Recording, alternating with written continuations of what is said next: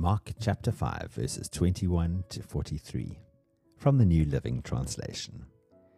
Jesus heals in response to faith. Jesus got into the boat again and went back to the other side of the lake, where a large crowd gathered around him on the shore. Then a leader of the local synagogue, whose name was Jairus, arrived. When he saw Jesus, he fell at his feet, pleading fervently with him. My little daughter is dying, he said. Please come and lay your hands on her, heal her, so she can live. Jesus went with him, and all the people followed, crowding around him. A woman in the crowd had suffered for twelve years with constant bleeding. She had suffered a great deal from many doctors, and over the years she had spent everything she had to pay them, but she had gotten no better. In fact, she had gotten worse. She had heard about Jesus, so she came up behind him through the crowd and touched his robe. For she thought to herself, if I can just touch his robe, I will be healed. Immediately the bleeding stopped, and she could feel in her body that she had been healed of her terrible condition. Jesus realized at once that healing power had gone out from him, so he turned around in the crowd and asked, Who touched my robe? His disciples said to him, Look at this crowd pressing around you. How can you ask who touched me? But he kept on looking around to see who had done it. Then the frightened woman, trembling at the realization of what had happened to her, came and fell to her knees in front of him and told him what she had done. And he said to her, Daughter, your faith has made you well. Go in peace. Your suffering is over. While he was still speaking to her, messengers arrived from the home of Jairus, the leader of the synagogue. They told him, Your daughter is dead. There's no use troubling the teacher now. But Jesus overheard them and said to Jairus, Don't be afraid, just have faith. Then Jesus stopped the crowd and wouldn't let anyone go with him except Peter, James, and John, the brother of James. When they came to the home of the synagogue leader, Jesus saw much commotion and weeping and wailing.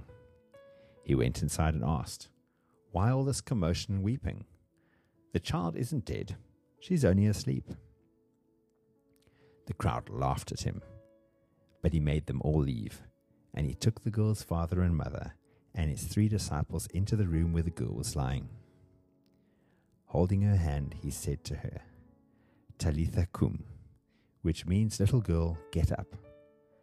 And the girl, who was twelve years old, immediately stood up and walked around.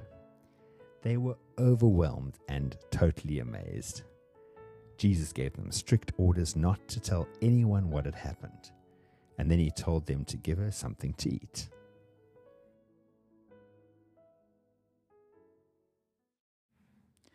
Following today's passage, three things stand out to me.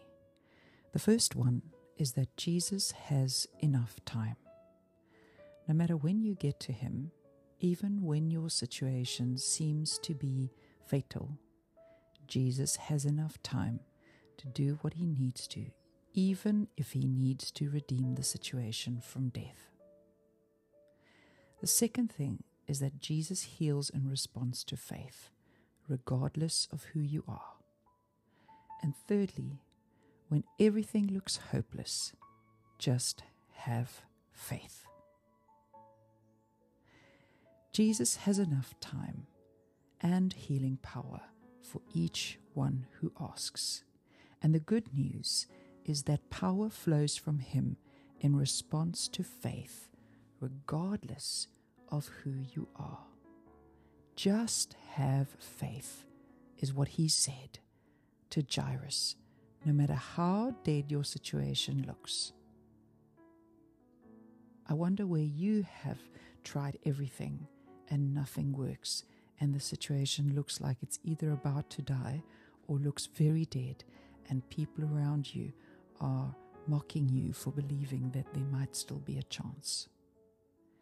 The passage from today seems to suggest that it's wise to remove yourself from people who steal your faith in times where you are believing for the impossible, and to surround yourself only with those who will stand with you in faith and together will believe and pray with you.